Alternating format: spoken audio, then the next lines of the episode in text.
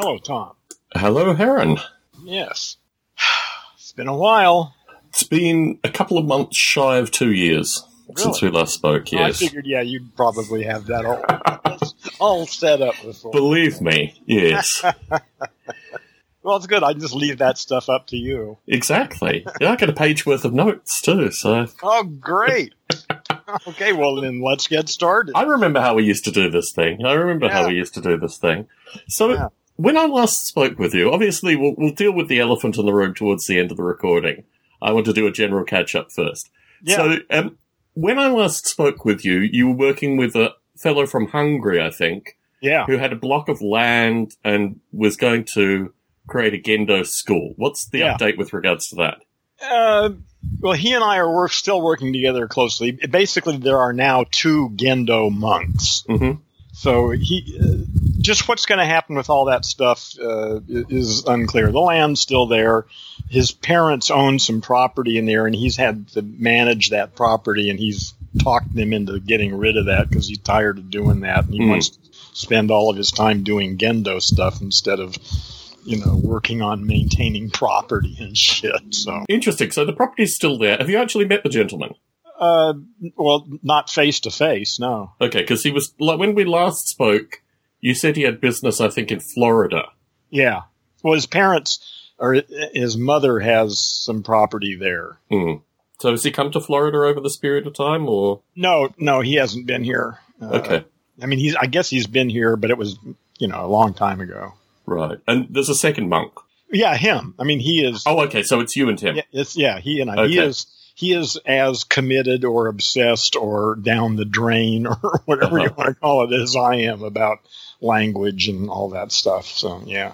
And when we last spoke, you left, I think. Left is probably a polite way of saying it, the newspaper. Yes. Yeah, it's been great. It's been awesome. I've been retired now for a couple of years, and God, I never understood how wonderful the freedom is. Mm. Well, I thought I was doing pretty good because I only worked for the last 15 years. I've only worked 2 days a week. I've worked a total of like 15 hours a week, and I thought I was free, but I didn't realize. It took me like 6 months of not having to go to work that I realized how those 2 days of work, Tuesday and Thursday, absolutely controlled my life. I couldn't just get in my car and go to Arizona for a week. Have you gotten in your car and gone to Arizona for a week since? No, but I can. Very good. Very good. And I don't have to think about, like, I can stay up as late as I want, anytime I want. My sleeping thing is like completely free because before, I'd have to, I got to work tomorrow, certainly. So, there's just none of that. My time is absolutely 100% mine. And it took me probably 6 months or a year to actually realize that. Mm. It's just wonderful. God, I love it. Mm. And are you still in Garden Grove? Are you still in the same place? Yeah, same place. Gosh. So really, in the past 2 years, okay. Are you still in the same place? Yeah. It happens. Yeah, it does. I don't know if I'm in the same... I would hesitate to say... I mean, physically, I'm in the same place. The same house. The same house. Yeah. And I still work for the same employer.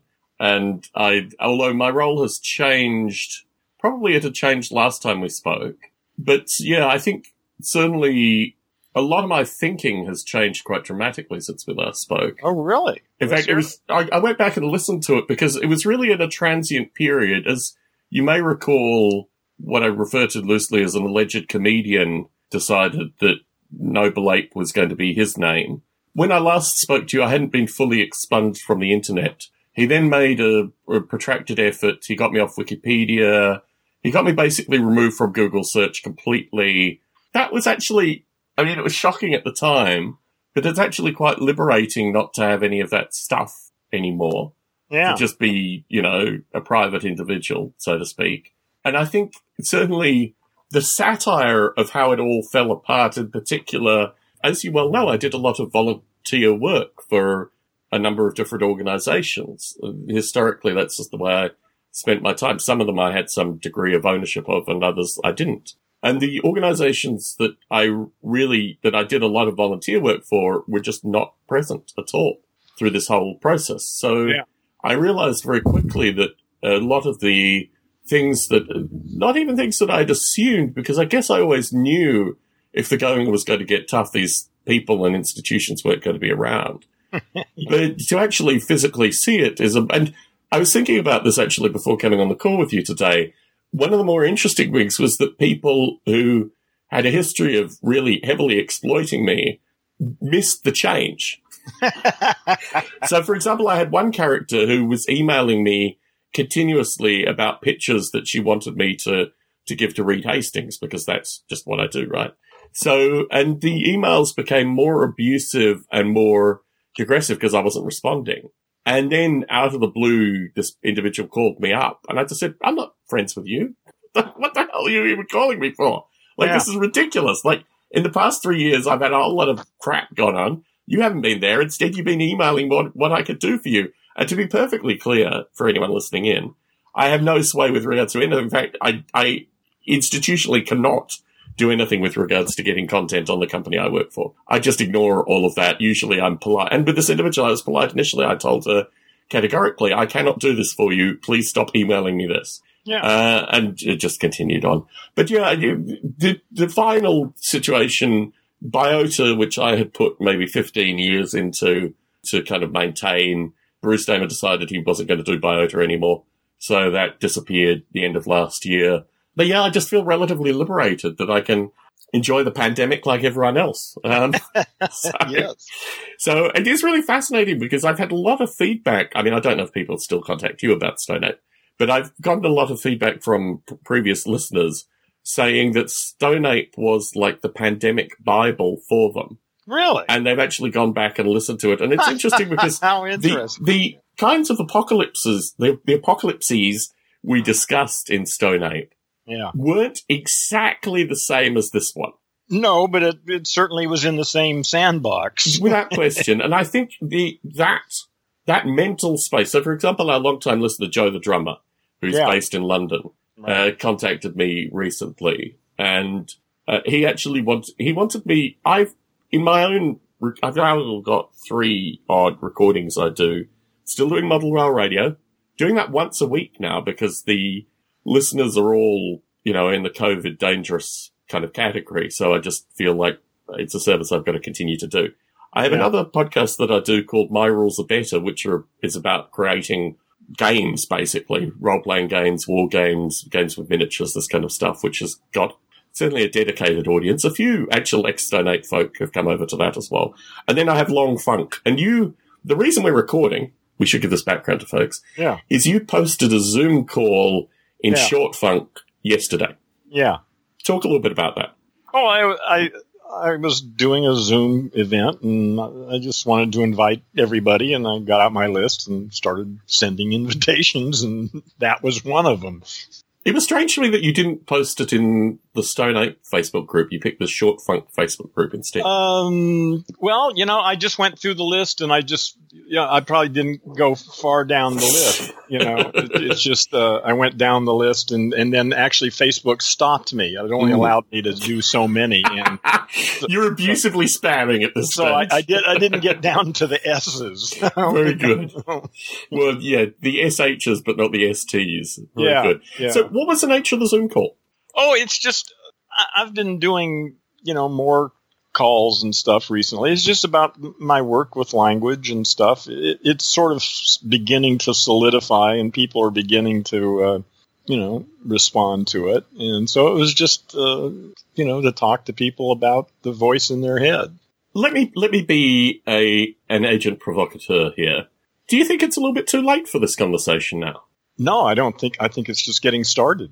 I guess it could be getting started with regards to the people, the generation that is now, actively burning down courthouses and things that. But listen, I still think my work is 2 to 5 years ahead ahead of itself right now. But the thing is, it's beginning to catch on. I'm beginning to get responses from people when I say the voice in your head is not something you are doing.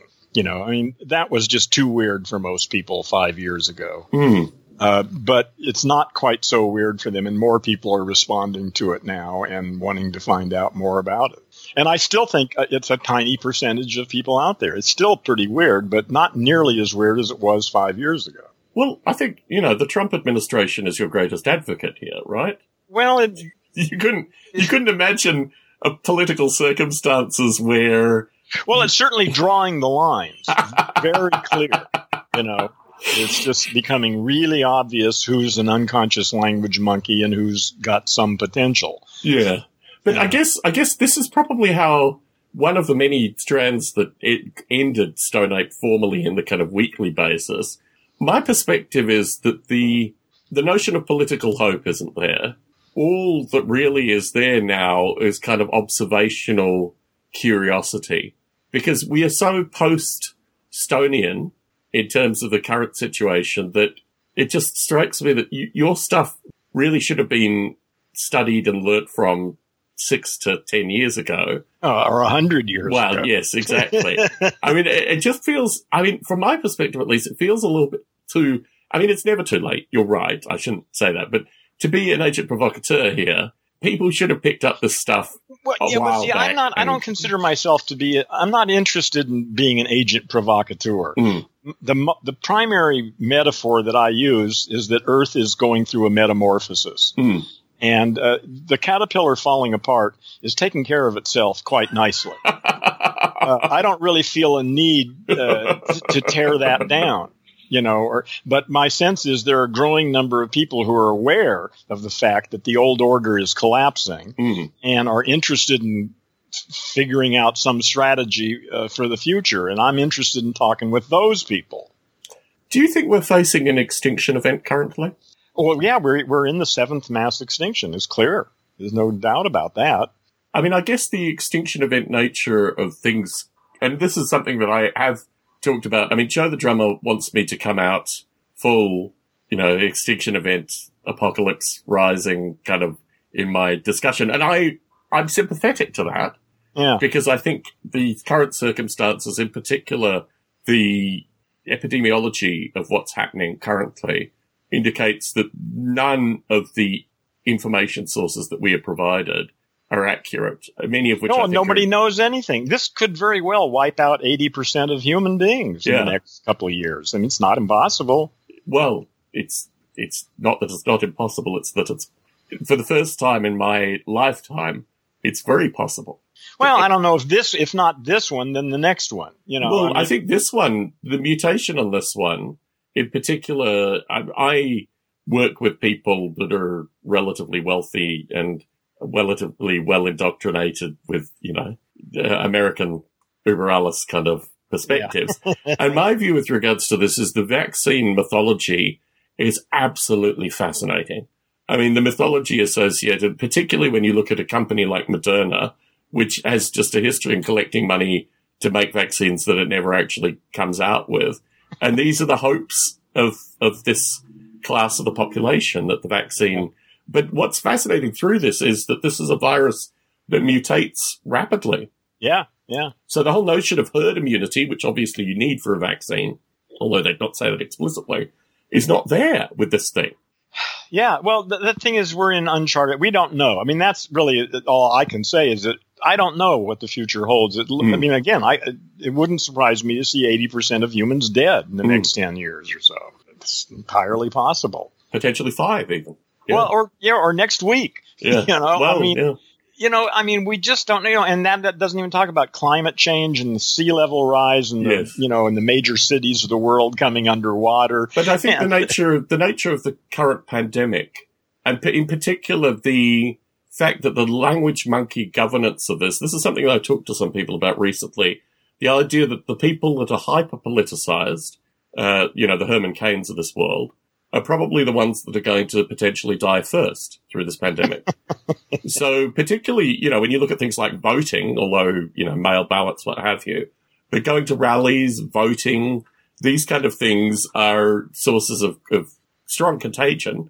And it's actually interesting to perceive, if you say there's going to be 80% of the population that's wiped out, it's going to be a very curious 80% of the population. Now, unfortunately, I live in an area where the infection rate is far higher than other areas in the greater San Francisco Bay Area. primarily because they're, you know, working schlubs that are in jobs that require them to go into work and, you know, social distancing and all this other kind of stuff isn't working for them. So without question, the 80% in large part is going to come from the usual, you know, parts of the population, which I just think is genocide in these circumstances. But the interesting thing about this is where the other parts come from through this. What do you mean other parts? Well, the other parts of the 80%, whether the Herman Cain's as well. What happens is you have obviously, you know, substantial death in the, you know, working schlubs, unfortunately. But within that as well, you have people that are, I don't know, language monkey driven, for want of a better term. Yeah. Into circumstances. And a lot of old, already sick people, too. I mean, that has a lot to do with it. Yeah. So, interesting times. And you're not tying, are you tying your Zoom calls to the current situation, or are you just realizing that Zoom is just a continuation of what I've been doing all along? Okay. Interesting. And in terms of your hobbies and general interests, are you still having dogs around you, cherry tomatoes, these kind of things? No more dogs here. Okay. The dogs have all gone, but I do have possums, squirrels, and crows. Well, the crows always kept you company. Yeah, but now there's squirrels, and I have a possum that comes every night around, you know, because I take the crow food, I bring it in the house, and leave the door open, and this possum...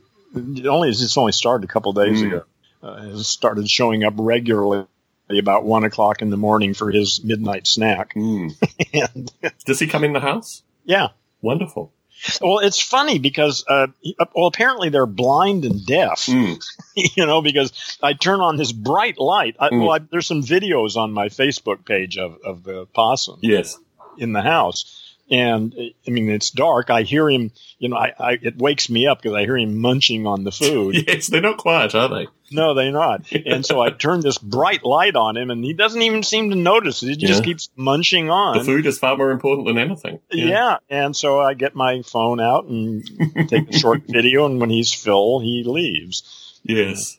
Yeah. The first thing that started with this thing was that we had two feral cats. One of them has disappeared. The other one is moved in 100%. But as you say, in the process of feeding the feral cat, our camera system that we had, because we'd occasionally leave the house, is obviously useless now. So I've started putting them out in the garden to capture, as you say, this wildlife documentary that exists now. We always had skunks.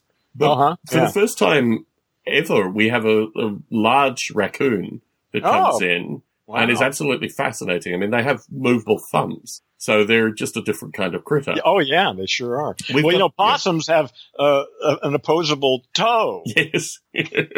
Well, possums, we've had possums before, and they vary in, like, some of them are just like bald rats, and others of them have proper fur. And I think because of the area that we live in, there are kind of trash possums, and then there are wild possums, and we have skunk population as well. And the feral cats vary, but we have this one feral cat that's now basically ours. In fact, just before recording, my wife and I went outside and spent some quality time kind of stroking it and talking to it. So, yeah. Well, it's good feral to know that you have... not quite the right word for that cat anymore. True. Very, very true. In fact, we speculate about from where she came from. She has a personality, which means that she'll never get pregnant. She hates absolutely every other cat and fights them viciously. So we're thankful that she has that in her personality, because it would be impossible to take her. Well, it's on the fringe as a possibility to take her to a vet currently. We tried putting her in a cage. It didn't work out particularly pleasantly. But yes, it is interesting, these new viral animals that we have. Well, I was really surprised. I didn't even know we had squirrels around here. That surprised me when I looked out and saw a squirrel on my porch. I mean, I've been here 10 years and I've never seen one before. Yeah. And now there's a squirrel and a possum. And this is all in the last month. You know? Yeah. The area that you live, I think, probably would be able to support squirrels and possums. I mean, you're not downtown LA. You've got sufficient green spaces and you know, good tracts of what's the grocery store that you shop at? Well, there's a Ralphs. That's the one. 2 miles away. Yeah, the Ralphs. You know, so there's a good supply of, you know, edible trash in the vicinity. So, yeah. No, it's interesting. Well, and there's a lot of dog food and cat food that's left outside. Of course, you know? Yes. And I'm sure that's how, I mean, they must, to a large extent, support themselves off pet food. Well, that's how our critters do it. In fact, it was interesting, early on, my wife was really scared of the raccoon, because the raccoon is probably 4 times the size of a cat. Oh, yeah, they can get big. It's a really big critter, and it's the kind of thing where she was just concerned that he'd do, pull-ups and things on our wire to, get food. If you put the food up, he would do pull-ups up our, wire. Yeah, they're brilliant. Yeah. They're wonderful animals. Yeah. They're very smart. They're very smart indeed. Now, I was really pleased when we got a raccoon, because I thought this, the one critter, and the skunks, we've got a family of skunks. We've got teenage skunks. I mean, they're pretty adorable too, but the raccoon kind of moved it up a notch. And what's interesting is seeing the interaction. So, for example, the possum and the cat will see each other off. The raccoon has no natural predators. The cat won't stick around when the raccoon's around. And the skunks actually keep to themselves as well. The cat and the skunk have had some interesting interactions. And the skunk kind of fake sprays, which is interesting. You know, kind of warns the cat. Uh-huh. I have the power here in this dynamic. But yes. And the cat gets it. The cat gets it. I think the nature of aggression, interanimal aggression. And I'm sure they probably smell anyway, irrespective of whether or not they've sprayed. I'm sure they have a scent around them. Interesting. Yeah. Well, for a cat, especially, maybe we don't get it. So did you ever have your back surgery? You were talking about your back surgery. No, it's not nearly bad enough for that. It has progressed. It's worse than it was, but I can live with this. If it gets really bad, well, I just haven't pursued it. If the time comes, I will seriously consider surgery. But the surgery has other side effects. I mean, one of the things is to fuse the spine. Yes. And that would seriously limit my flexibility. Yeah. That might have, So I don't know. I can live with what I got, actually. It's not that big a deal. Mm. And do the local dispensaries deliver, or have you dropped off? What, marijuana? Vitamin M, or are you getting it delivered? Or no, I don't even smoke it anymore. I quit about a year and a half ago. Wow. Interesting. Yeah, I smoked it just about every day for the last 45 years. Yeah, sometimes during podcast recordings as well, somewhat comically. But it was a little weird for a while, for a month or so, But now I don't even think about it. Was there any particular reason that you stopped? Well, because it was basically just sort of a stupid habit. I mean, I didn't really get anything out of it anymore. I'd smoke it, and before marijuana really had profound impact on my thought processes. Certainly. That was why I did it. It really generated new ideas and all sorts of stuff. It was great. But really, for the last 10 years, it really hasn't done much of anything. Well, it's a different substance than it was. Yeah. Of course, it's changed. Yeah. It's now a commercial substance, which all the stuff that you enjoyed previously, takes 14, 16 weeks to grow. So no schmuck in this country is going to be spending 16 weeks on it, even when legal, curiously enough, because they're all just treating it as a cash crop. So, yeah, it's interesting, the fact that folks such as yourself, that market just completely left you behind. Yeah. So, well, it's been that way. It's been this way for 10 years, though. Well, it's been, in terms of the actual biology of the plant, probably about 20 years in terms of, but you were able still to find sources, which... It's interesting. Oh, yeah, actually, you could still buy it, but like I say, it just didn't do anything. You know, I mean, it just, but it didn't stop me from buying it and smoking it. I've been to a couple of Grateful Dead shows, not Grateful Dead anymore, but it's like they take 2/3 of the Grateful Dead members and throw in some kids. Yeah, they call it the Dead and Company and what have you, and you could tell the mountain weed that's come down. That obviously, they just maintain a couple of plants, they grow it out for the season. Gets full 16 weeks, and they bring it down, smoke it at Grateful Dead shows. You can still smell it in the air periodically, but none of the stuff that's grown in the dispensaries is anything like that. Yeah. And, it's all very curious. Well, I don't miss it, so, I've done my fair share of drugs in my life. Yes. I think I got what you can learn out of that pretty much. Fair enough. Yeah, it was interesting. I remember... someone pointed out to me, I think it was one of my wife pointed out to me via one of her quilting friends, that the fact that I'd spent time with you and you'd still smoked weed just indicated that you were some major degenerate. And I always thought that was very funny. Well, like, probably I was. Yeah. So now you've lost that age of degenerate. You've become infinitely more respectable now. Yes, Aaron. I'm just old now. Yeah. Very good. Very good. So in terms of, I mean, I guess you're self-quarantining and you're doing a bunch of things. It hasn't changed my life one bit. I've been a hermit forever, for 30 years. Yeah. You know, and basically I'm just home alone with my computer and the internet, and I go out to the market once a week or so, and you know, put gas in the car once a month, and you know, and the rest of the time I'm home. I mean, the whole world is available to me through the internet. I don't need. I mean, I used to go to meetups and stuff quite a bit, but all the meetups now are in Zoom. So actually, I've been more active since all the meetups have moved on to Zoom than I was before this. So actually, my social life has expanded since the quarantine. Interesting. So how broad are you doing meetups now? What areas are you doing meetups in? Well, the thing I'm mostly – well, there's one called the Socratic Socratic Speed Dating. Wow.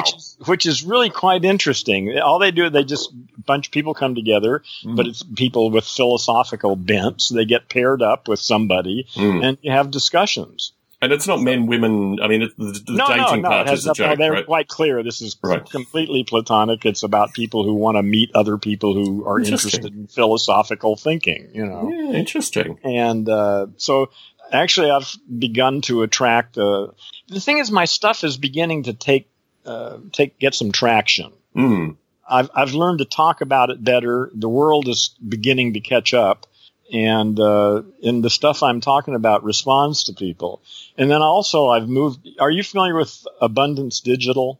No, I'm not. No. You know who Peter Diamandis is? No, I don't. No. Oh, okay. Well, he's the guy that started the X Prize stuff. Oh, okay. He and Elon Musk and who's the other guy? There's another one. Teal? No, shit. Well, whatever. Anyway, there's another guy. Oh, the other guy, Ray Kurzweil. Oh, okay, him. Yeah. Okay, the three of them basically have created this platform called Abundance Digital, and it's extremely expensive to become a member. They've only got 1,600 members, but I wrote them a letter and explained what I was doing and gave them a couple links to stuff. And they gave me a scholarship. Ooh, so, congratulations. So now, yeah, it was quite pleasant to get that. So I've been doing some broadcasting on their network. Interesting. And it's slow right now. Again, the stuff I'm talking about is still, like I said, I think I'm still ahead of the curve here. But, you know, a few people there have expressed a lot of interest in what I'm doing. I'll say it again, and I'm not being comedic. I think the Trump administration is actually, I mean, if you look at all the analysis and the comedic analysis in particular, the notion of like everything that you've said for the past, you know, 2 decades is being distilled in public commentary. And well, time is speeding up, really. I think Trump has been great. I mean, it's all coming faster. You know, when I first started this stuff, I was talking about, you know, the United States would be gone in 50 years. Yes. And then it was like 30 years. Yes. And then it was like 20. And now I'm thinking, shit, next week, you know, any moment. Potentially so, yeah. You know, put on the kettle and it'll all be over. Yeah, well, there's no room for compromise anymore. There's a bunch of brain damaged language monkeys in the middle of the country, and then the two coasts. And I wouldn't be surprised to see the United States split up. You know, certainly within a decade, and maybe considerably less time than that. You know, there's just no more room for compromise. The Trumpers, you know, they're fucking insane. We differ slightly here, but I think both political. Oh, the whole system is fucked up. Yeah, very, very strange.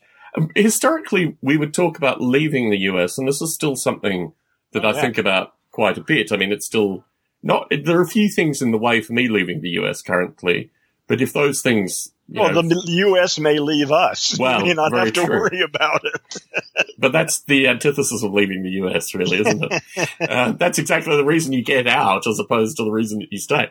But it's you seem more dedicated to the fact that your life is where it is currently. I mean, you don't foresee yourself moving to a piece of land in I have certainly no commitment to America. I don't give a shit about America. I'm here. It works for now. If it becomes advantageous to move somewhere else, I'll move. Yeah, But right now, everything works here. Okay.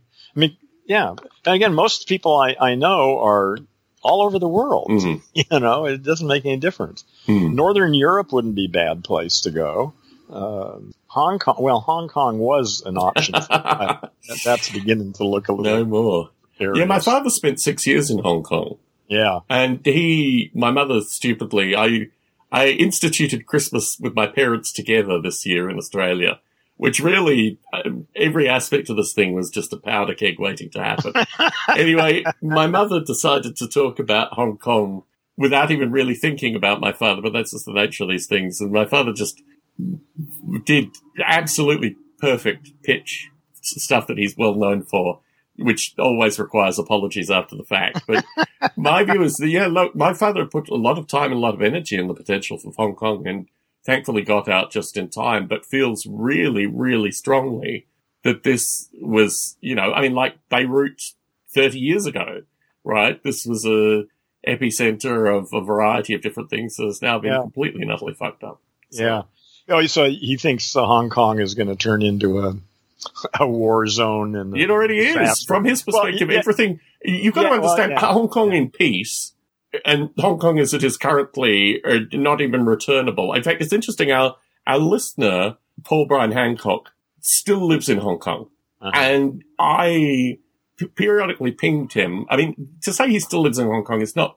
I mean, he's got a house in Hong Kong, but technically he spends most of his time... traveling, usually the UK and Canada. I don't know why he hasn't been to California yet, but he hasn't. He's an interesting case, but in my father's case, everything he loved about Hong Kong isn't there anymore. Really? And moreover, the things that he really found very appealing about Hong Kong are not going to be returning. So Hong Kong is over. I can just cross that one off my list. I've been seeding the idea of living on a canal boat somewhere in England to my wife. Yeah. And I think that's another option is a group of people on large vessels, yes. With like 100 people or so. A series of small vessels, but in an area. Yeah. And the canal boat phenomena is something that I've been tracking and increasingly is, young professionals rather than buying, land in London. Buying these boats that they can actually move around. Yeah, just get it, sail off when the time comes. Yes, yeah. So I've been watching, a lot of my YouTube viewing now is in the UK. Our listener and my longtime friend Bob Mottram recommended a fellow called John Rogers to me, and he probably has some Stonian elements. In fact, I'm going to pass this audio to him and see if he has any interest. His big thing is when we move through spaces, primarily when we walk through spaces, we leave a kind of psychohistory, a cognitive history in the spaces that... So, if you walk along a wall, for example, as a child and you go back, it's called psychogeography, and it varies from kind of the occult to quite straight-laced. But from my perspective, it's fascinating because it's basically what I've been doing in simulation for the past 25-odd years, distilled in something which is considerably more open. His primary benefactor... is the comedian Russell Brand. Oh, yeah. So, and Russell Brand, while he says, 20% of the shit he says is outlandish, 80% of the shit he says is actually quite interesting. So yeah, I like him a lot. I've listened to a lot of things. Yeah, he's some bullshit and nonsense. He's an instigator, right? He knows what he's doing. So yeah, he's an interesting fellow. And I cut him a chunk of change each month for his YouTube channel, which gives me occasional emailing access. Yeah. Let me suggest another channel on YouTube, if you don't know about it, called the Soft White Underbelly. Oh, my goodness. You're familiar with it? I give them money, too. Yeah, I'm just blown away by the stuff that guy publishes. And his interviews are so, yeah, well, especially because he hardly talks at all. You know, it's just these people and getting to hear the voices that nobody ever hears. Mm. You know, I love that guy. Yeah. All right. Yeah. Yeah, no, definitely. No, he's on my regular viewing and also Patreon list as well. I give him a bit of money too, because I think the stuff that he does, that whole thing, be it in LA or San Francisco. Well, most of it's in LA now. Well, yeah, I think it's about 25, 75. Yeah. But in San Francisco, the sterilization of San Francisco has been a long-term project, and it's something that my wife and I periodically talk about when we occasionally go up to San Francisco. We haven't been in recent times, obviously. But every time, when my wife used to go there in the early 90s, the homeless population was substantial and actually incredibly organic and just part of San Francisco. Yeah. And they've progressively worked. So the people that he is interviewing are the last remnants of this culture as it's progressively being sterilized. Yeah. At least in San Francisco. In LA, you know, obviously it's very different. Yeah. But yeah, I mean, as you well know, I have, you know, pimps and what have you in my neighborhood. And to hear from them in this kind of format, I think is actually really fascinating. Oh, it's amazing. Yeah. I love that stuff. Yeah. Have you heard the one with those inbred guys in the Ozarks? Oh, my goodness. Now, that is hard to watch. But I think a lot of his stuff is actually quite hard to watch because it makes you... It should be. Yeah. Yeah. Especially all of them. I mean, so many of them, when you hear about... I mean, he always starts off about their childhood. Yeah. You know, and when you hear the childhoods that these people have survived, you know, you sort of figure they're doing pretty good considering the way they got started off, you know. Yeah, it's just amazing stuff. Well, I post a lot of that stuff to my Facebook page. And the more I've really begun to enjoy, I'm beginning to see my Facebook timeline as my book. Mm. You know, it's there's so much stuff I've posted there. It's so interesting that I don't know why anybody would want to watch TV. They could just go to my Facebook page and just go back and look at all the weird shit that's been posted there. Yes. You know, it's just so much interesting stuff. It's just, yeah, if it weren't for Model Rail Radio, I don't think I would be on Facebook anymore. I think it's changed in a way where historically I would use it to see photos of my peers and things, you know, like it was the photo stream.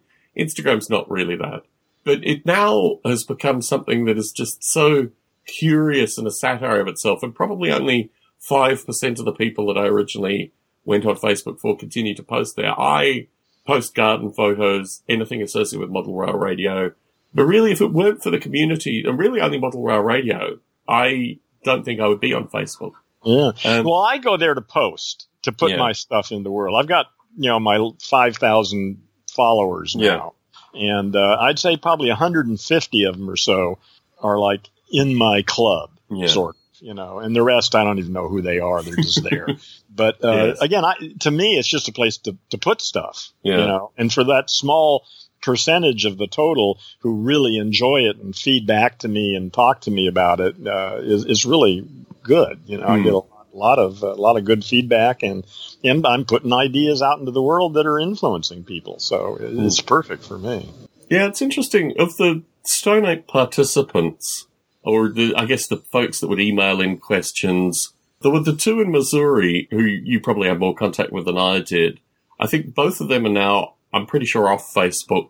I've dropped off, almost all the regulars. Julie Fields is someone I still keep in contact with, but only because she was based in Victorville or that area, and she was one of our more interesting listeners. Obviously, Connor Seitzbohm. Connor Seitzbohm was here just before the pandemic and helped me move down my attic. And thanks to him, I sent him 3 large packages, and he's been doing live streaming on YouTube recently. So he's someone I've kept in contact with. I've recorded podcasts with him. And I'm trying to think who else. I mean, obviously, Paul Brian Hancock to a lesser extent, but a majority of the folk were really more your devotees. And I think they pretty well, you know, stuck with you after the podcast ended. I don't know where my, you know, followers or whatever the hell you want to call them came from. You know, I know a lot of them came from that, obviously, because that was ongoing for a long time. A lot of people heard me ramble on about shit, you know, so. Yeah. But, you know, when they show up on Facebook, I don't usually, like I say, unless I get in, you know, they really engage me. Hmm.